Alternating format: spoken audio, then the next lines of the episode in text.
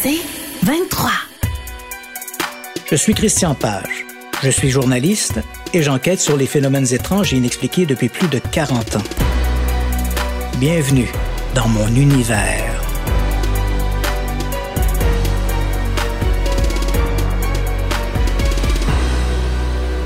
Le film La Conjuration raconte l'histoire d'Ed et Lauren Warren, un couple de démonologues qui se portent au secours des Perron, une famille du Rhode Island aux prises avec une entité diabolique prénommée Bathsheba.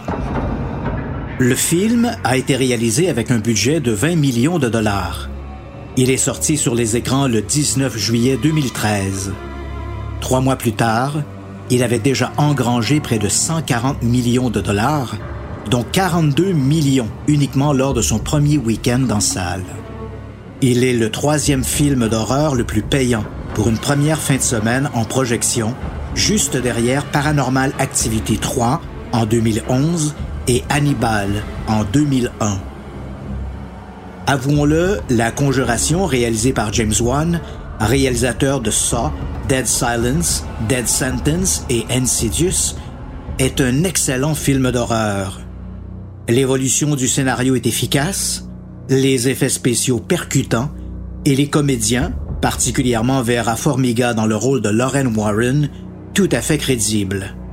À preuve, on raconte qu'aux Philippines, des cinémas auraient fait appel à des prêtres pour bénir les spectateurs avant le film, et ce, après que certains eurent prétendu avoir ressenti des présences négatives au sortir de la projection. Pour sa documentation, Wan s'est assuré de la collaboration de Lauren Warren, toujours vivante à l'époque, et d'Andrea Perron, l'une des filles de la famille Perron, elle-même auteure d'une trilogie House of Darkness, House of Light, consacrée aux hantises de leur maison d'Harrisville. Pour l'essentiel, le film a été tourné en Caroline du Nord. Le film La Conjuration est basé sur une enquête menée par Ed et Lauren Warren, des démonologues de Monroe, au Connecticut. De leur vivant, Ed est décédé en 2006 et Lauren en 2019. Les Warren ont été très avares de commentaires sur cette histoire.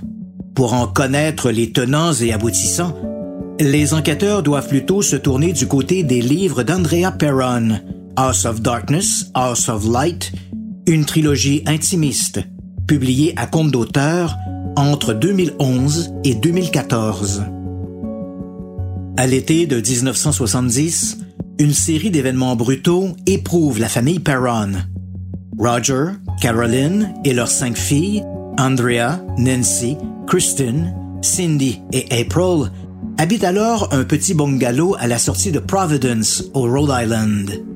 Un matin, leur chien, Bathsheba, est tapé mortellement sous leurs yeux.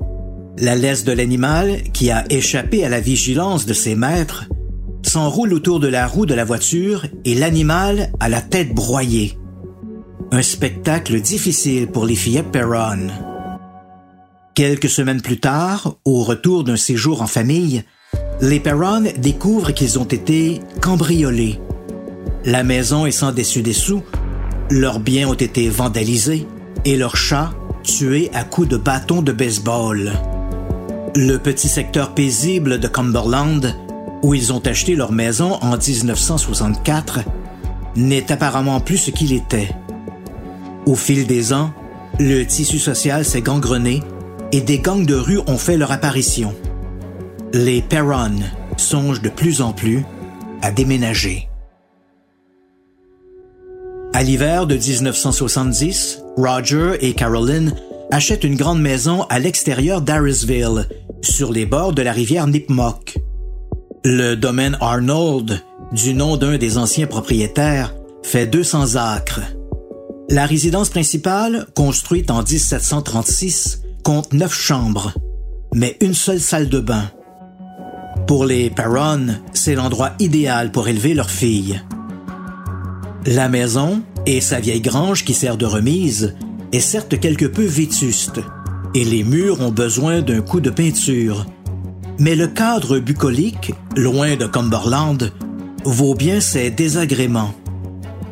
Le prix, 75 000 dollars, n'est pas non plus à négliger pour un tel domaine. Mais les lieux cachent des secrets que les Perron ne tarderont pas à découvrir. Premier indice insolite. Au moment du transfert des titres, le propriétaire sortant, M. Kenyon, murmure à l'attention de Roger Perron Pour le salut de votre famille, laissez les lumières allumées la nuit. Peu après avoir déménagé, les Perron observent des choses insolites. Les cadrans et les horloges s'arrêtent subitement. Des bruits de pas retentissent dans des pièces éloignées. Des jouets se déplacent tout seuls et des murmures se font entendre venus de nulle part. Carolyn, qui est souvent seule pour veiller sur les filles, Roger est vendeur itinérant et s'absente régulièrement et pendant de longues périodes, en vient à croire que leur nouvelle maison est hantée, et de surcroît par plusieurs entités. Certaines se manifestent sous forme d'apparitions diaphanes et translucides, d'autres ne sont que des ombres sur les murs. Certains de ces squatteurs de l'au-delà laissent derrière eux des odeurs de fleurs.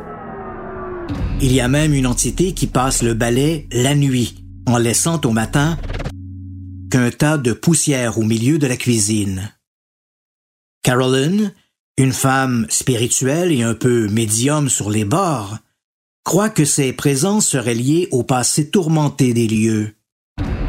L'ancien domaine Arnold aurait en effet été le théâtre d'une kyrielle de morts accidentelles et d'autres moins accidentelles.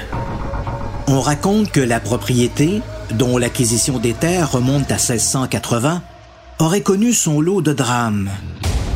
Susan Arnold, l'épouse de John Arnold, celui-là même qui a donné son nom au domaine, se serait pendue à une poutre de la grange. Quelques années après, un visiteur du nom de Jarvis Smith aurait été retrouvé mort dans des circonstances nébuleuses. Deux enfants se seraient également noyés dans un étang sur la propriété. Plus dramatique, une fillette de 11 ans, Prudence Arnold, aurait été violée et assassinée par un domestique du nom de William Knowlton. Mais l'épisode le plus troublant concerne un personnage sulfureux du nom de Bathsheba Sherman. On prétend qu'au milieu du 19e siècle, le domaine était celui de Judson Sherman. Un soir, en rentrant chez lui, Judson aurait surpris sa jeune épouse en train de se livrer à un sacrifice satanique. Trop tard, hélas, pour sauver son nouveau-né, mort le crâne percé par une longue aiguille. L'histoire reste floue sur la suite des événements.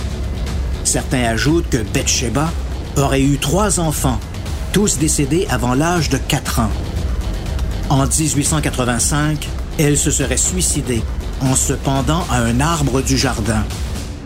Dans son rapport, le médecin coroner aurait écrit que, par un processus mystérieux, le corps de Bathsheba s'était solidifié, littéralement transformé en pierre. Pour Caroline Perron, toutes ces âmes errantes seraient plutôt amicales. Sauf Bathsheba Sherman. C'est elle qui serait responsable de ces tortures. Caroline croit en effet être la cible d'une entité malveillante qui lui apparaît chaque nuit sous les traits d'une sorcière vêtue d'une vieille robe verte. L'apparition lui répète le camp je te chasserai hors d'ici, dans la mort et la douleur. À d'autres moments, elle est giflée par des mains invisibles. Parfois, elle ressent de vives douleurs sur son corps, comme si elle avait été piquée par des aiguilles. Souvent, ces piqûres laissent des marques rougeâtres sur sa peau, preuve qu'elle n'a pas rêvé. Malgré cela, Roger Perron, qui ne fait que des haltes courtes et passagères, refuse de croire à toutes ces histoires. Son scepticisme déçoit Caroline, qui lui reproche ses absences et son manque de support. Le couple finira d'ailleurs par divorcer. Au fil des mois, Les manifestations au domaine des Perron ne sont plus qu'un secret de polichinelle. De l'école à l'église, tous les habitants d'Arisville savent ce qui se passe au 1677 Round Top Road. C'est dans ce tumulte que débarquent, la veille de l'Halloween 1973, Ed et Lauren Warren. Ed et Lauren Warren se présentent comme des démonologues. En 1952, ils ont créé la New England Society for Psychic Research et, depuis, ils parcourent le pays pour enquêter sur des phénomènes de hantise et de possession. Il y a quelques semaines, ils ont appris qu'une famille du Rhode Island était aux prises avec des entités invisibles et ont décidé d'offrir leur aide. Si Carolyn Perron est ravie de ce secours inattendu, Roger, qui reste mitigé sur ces histoires de hantise, est plutôt agacé par tout ce remue-ménage. Après avoir fait le tour de la propriété, les Warren concluent que l'endroit est bel et bien hanté et que l'une de ces entités, l'incontournable Bathsheba Sherman, est hostile et diabolique. Lauren, qui assure posséder des dons de médium, croit aussi que ces esprits ont été invités dans ces lieux, soit par un ancien propriétaire, soit par les Perron, dont les filles avouent d'ailleurs avoir joué avec une planchette Ouija. Pendant des semaines, Caroline garde le contact avec les Warren qui lui rendent visite à quelques reprises. Si les manifestations extérieures semblent moins présentes, Caroline a plus que jamais l'impression qu'une entité diabolique cherche à se substituer à sa volonté. Pour Lauren Warren, il est temps de réagir en s'attaquant directement à la source du problème.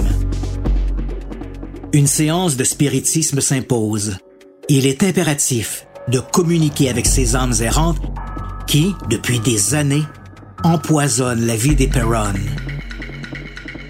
Par une froide soirée de décembre 1973, les Warren se présentent à nouveau chez les Perron. Ils ne sont pas seuls. Ils traînent dans leur sillage une poignée de collaborateurs, dont un prêtre et une médium. Ces guerriers des ténèbres déploie toute une batterie d'équipements destinés à documenter les présences fantomatiques des lieux. Il retrouve ensuite les Warren dans la cuisine, où il prépare Caroline Perron pour la suite des événements. Des bougies sont placées sur la table, au milieu de gris-gris, destinées à favoriser les effluves avec l'au-delà et à les protéger de toute influence malveillante. Il s'assoit et forme un cercle en se tenant par la main. Il prie, implore Dieu de les protéger des forces démoniaques qui les entourent. Caroline Perron émet un râle inquiétant et commence à marmonner des mots inintelligibles dans une langue que personne ne reconnaît. Elle n'est plus elle-même. Elle pousse soudain un cri et sa chaise se renverse. Roger Perron, qui depuis le début qualifie cette séance de cirque ridicule, brise le cercle et se précipite au secours de Caroline. Ed Warren tente de s'interposer, ce qui lui vaut un solide coup de poing au visage qu'il envoie valser à l'autre bout de la cuisine. La séance imaginée par les Warren prend des allures de combat de boxe. Lauren se dresse entre Ed et Roger, qui, hors de ses gonds, ordonne aux Warren de foutre le camp. Le ton ne laisse aucune place à la négociation. Rapidement, les chasseurs de fantômes récupèrent leurs équipements et quittent les lieux. En inspectant leurs appareils, les enquêteurs découvriront que leur équipement a été endommagé lors de leur veille et les enfants Perron, demeurés dans leur chambre durant la séance, n'iront y être pour quelque chose. Les Warren ne retourneront jamais chez les Perron. L'intervention des Warren n'a pas l'effet escompté. Si Caroline ne connaît aucun autre épisode de possession, les phénomènes paranormaux ne cessent pas pour autant. L'état de santé de Caroline connaît des hauts et des bas, victime de maux inconnus. Et la maison demeure le théâtre d'incidents inexplicables. Pendant encore des années, les Perron vont devoir composer avec ces invisibles locataires, jusqu'à neuf entités, à n'en croire Andrea Perron. En 1980, les Perron déménagent et quittent le Rhode Island pour la Georgie. Leur maison du 1677 Round Top Road passe aux mains de Norma et Jerry Sutcliffe. Du bout des lèvres, Norma admettra y avoir vécu des phénomènes étranges, mais rien de comparable à ce que les Perron ont rapporté. En 2022, la propriété est de nouveau vendue pour la coquette somme d'un million et demi de dollars. La hantise d'Arisville. Dossier 01 11 1970. Je me nomme Christian Page. Je suis journaliste et je m'intéresse aux phénomènes paranormaux et inexplicables depuis plus de 40 ans. Bienvenue dans mon univers.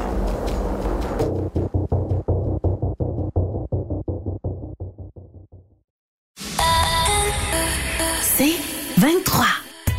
Je suis Christian Page. Bienvenue dans mon univers. Lorsque j'enquête sur des phénomènes paranormaux où plusieurs membres d'une même famille sont impliqués, je cherche d'abord à comprendre la dynamique familiale. L'environnement psychologique peut fournir de précieuses indications sur la qualité des témoignages et jeter un éclairage nouveau sur toute l'affaire. C'est ce que j'ai fait en abordant l'histoire des Perron. Les sources se limitent à l'enquête des Warren et la trilogie House of Darkness, House of Light, écrite et publiée par Andrea Perron, l'aînée des filles, qui avait 12 ans lorsque ses parents ont emménagé à Harrisville. À ma connaissance, les Warren n'ont jamais publié un compte-rendu exhaustif de leur enquête et aucun autre enquêteur n'a pris le relais, pas plus que des scientifiques intéressés par ce type de phénomène. Pour les détails, il faut donc s'en remettre au livre d'Andrea Perron, et c'est là que le bas blesse. Ces livres ont été publiés respectivement en 2011, 2013 et 2014, quelques 35 ans après les faits. On sait qu'au fil du temps, les témoignages se colorent et se transforment. À quel point pouvons-nous endosser ces récits, colligés trois décennies après les événements, et, qui plus est, auprès de témoins qui n'avaient que 7 ou 8 ans à l'époque? Dans ses livres, Andrea Perron décrit sa mère comme une femme sensible et spirituelle. Dès les premières bizarreries, Caroline a conclu en la présence d'entités invisibles, des spectres qu'elle a aussitôt associés à d'anciens locataires. Elle a alors commencé à interpréter les moindres anomalies, horloges qui s'arrêtent, présence de mouches en hiver, portes qui se ferment toutes seules, comme des signes de ces présences d'outre-tombe. Mais ces anomalies étaient-elles réellement inexplicables? Des horloges s'arrêtent si elles ne sont pas remontées. Des mouches, principalement la pollinie du lombric, peuvent vivre et se reproduire en milieu chaud à l'intérieur, même en hiver. Et un courant d'air peut très bien fermer une porte. À cette époque, Caroline était souvent seule avec ses filles. Ensemble, elles formaient un petit groupe homogène. Les filles adhéraient sans réserve aux interprétations ésotériques de Caroline. Dans quelle mesure les filles ont-elles été conditionnées à percevoir ces manifestations, réelles ou imaginaires? Dans cette histoire, le seul personnage réservé était Roger Perron. Or, Andrea le décrit presque avec mépris, présentant son scepticisme comme un manque de solidarité envers le reste de la famille. Pourtant, si les faits rapportés par Andrea étaient authentiques, des apparitions de fantômes au balai qui nettoient tout seul, nul doute que Roger aurait vite été converti. À n'en croire Andrea Perron, ces phénomènes étaient récurrents, voire quotidiens. Curieusement, il n'existe aucun film ou photographie de ces anomalies. Dans le tome 1 de House of Darkness, House of Light, Andrea Perron précise qu'elle a écrit ses livres avec honnêteté et intégrité et que rien n'a été embelli. Sur l'honnêteté, je n'ai aucun doute que les Perron, sous la plume d'Andrea, n'ont jamais cherché à tromper les lecteurs. Mais pour ce qui est de l'intégrité, le temps, hélas, affecte et transforme les mémoires. On pourra toujours m'accuser de faire ici de la psychopop, mais, après plus de 40 ans à enquêter sur ce type de phénomène, je sais à quel point des gens, et en particulier des enfants, peuvent être influencés par leur père et leurs parents. Si Carolyn Perron croyait que sa maison était hantée, même si ces phénomènes étaient purement imaginaires, il est normal, compte tenu de leur proximité, que ses filles l'aient accompagnée dans ce fantasme. Cela dit, je ne crois pas que les événements décrits par Andrea Perron aient été entièrement inventés, mais qu'ils ont plutôt été colorés et acceptés comme étant de nature paranormale sans que les témoins cherchent d'explications alternatives, solutions qu'ils auraient sans doute trouvées dans la grande majorité des incidents. J'avoue que mon interprétation reste purement spéculative. En revanche, il est difficile de faire coller l'histoire avec un grand H aux affirmations mensongères colportées par les Perron et les Warren. Pour expliquer les nombreuses présences au 1677 Round Top Road, l'ancien domaine Arnold, Andrea Perron, via sa trilogie, et le couple Warren ont proposé plusieurs candidats. Ces âmes errantes seraient celles de personnes décédées en ces lieux de manière subite et dans des circonstances dramatiques. Il s'agit d'abord de Bathsheba Sherman, l'infâme sataniste qui, au milieu du 19e siècle, aurait sacrifié son nouveau-né avant de se pendre à un arbre du jardin. Andrea Perron ajoute que Bathsheba Sherman était une Arnold et qu'elle a longuement vécu au domaine, d'où son omniprésence qui a fait de la vie de sa mère, Caroline, un véritable enfer. Autre candidate, Susan Arnold, l'épouse de John Arnold. La femme se serait pendue à une poutre de l'ancienne grange. Enfin, dernier suspect, et pas le moindre, Prudence Arnold, une fillette qui aurait été violée et assassinée par un aide de ferme des Arnold. Le meurtrier, se sachant découvert, se serait suicidé. Le problème avec ces candidats, c'est qu'ils n'ont jamais vécu au domaine Arnold. Ils n'y sont pas décédés non plus. S'il est à peu près impossible de déterminer l'acuité des événements surnaturels rapportés à la maison des Perron, son passé, lui, peut être documenté avec plus de rigueur. En épluchant les journaux, les avis de décès et les archives du comté, des archivistes ont découvert que les faits historiques ne cadrent pas avec les fables entretenues par les Perron et les Warren. C'est 23. Je suis Christian Page. Je suis journaliste. Bienvenue dans mon univers.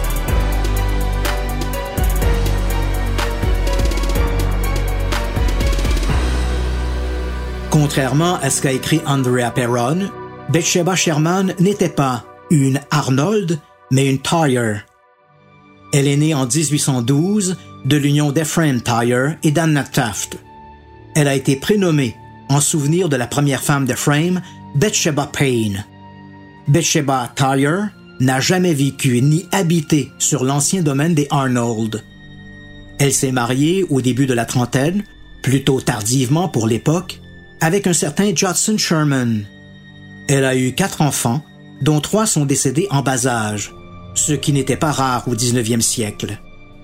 Son fils cadet, Herbert Lander Sherman, né en 1849, est le seul de ses enfants à avoir atteint l'âge adulte. Il est décédé en 1903.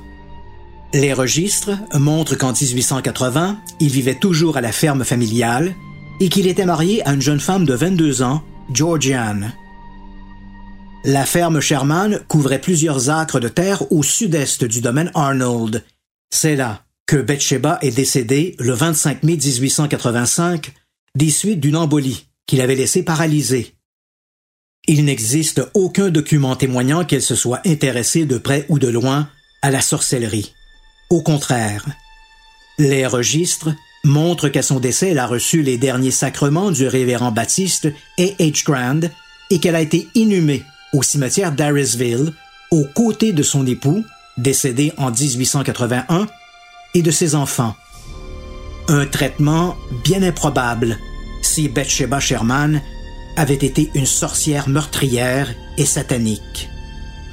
Il n'existe pas non plus de documents légistes attestant que le corps de Bathsheba se soit transformé en pierre. De toute évidence, l'infâme Bathsheba Sherman n'est rien d'autre qu'un mythe, né de l'imagination des Perron et des Warren. L'autre fantôme populaire à la ferme des Perron était Susan Arnold, épouse de John Arnold, l'un des premiers propriétaires du domaine de Round Top Road. Andrea Perron ne la prénomme jamais dans ses livres, la désignant seulement comme Madame Arnold. Selon l'auteur, Madame Arnold se serait suicidée en se pendant dans l'ancienne grange du domaine. C'est faux.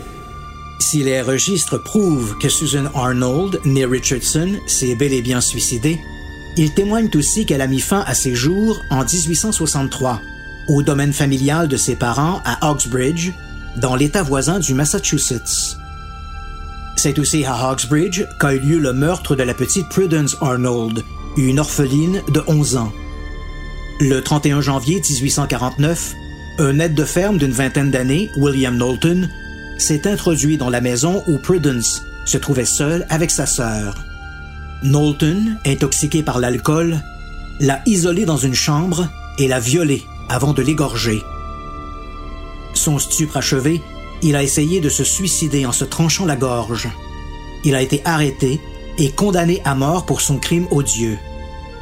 Quoi qu'en disent les Perron et les Warren, ce crime ne s'est pas produit à la ferme d'Arisville, mais à 17 km plus au nord, dans le comté de Worcester. Huit générations ont vécu sur l'ancien domaine Arnold. Plusieurs personnes y sont décédées de causes naturelles et accidentelles. Mais les morts les plus tragiques qu'utilisent les Perron et les Warren pour justifier les hantises du 1677 Round Top Road ne se sont jamais produites en ces lieux.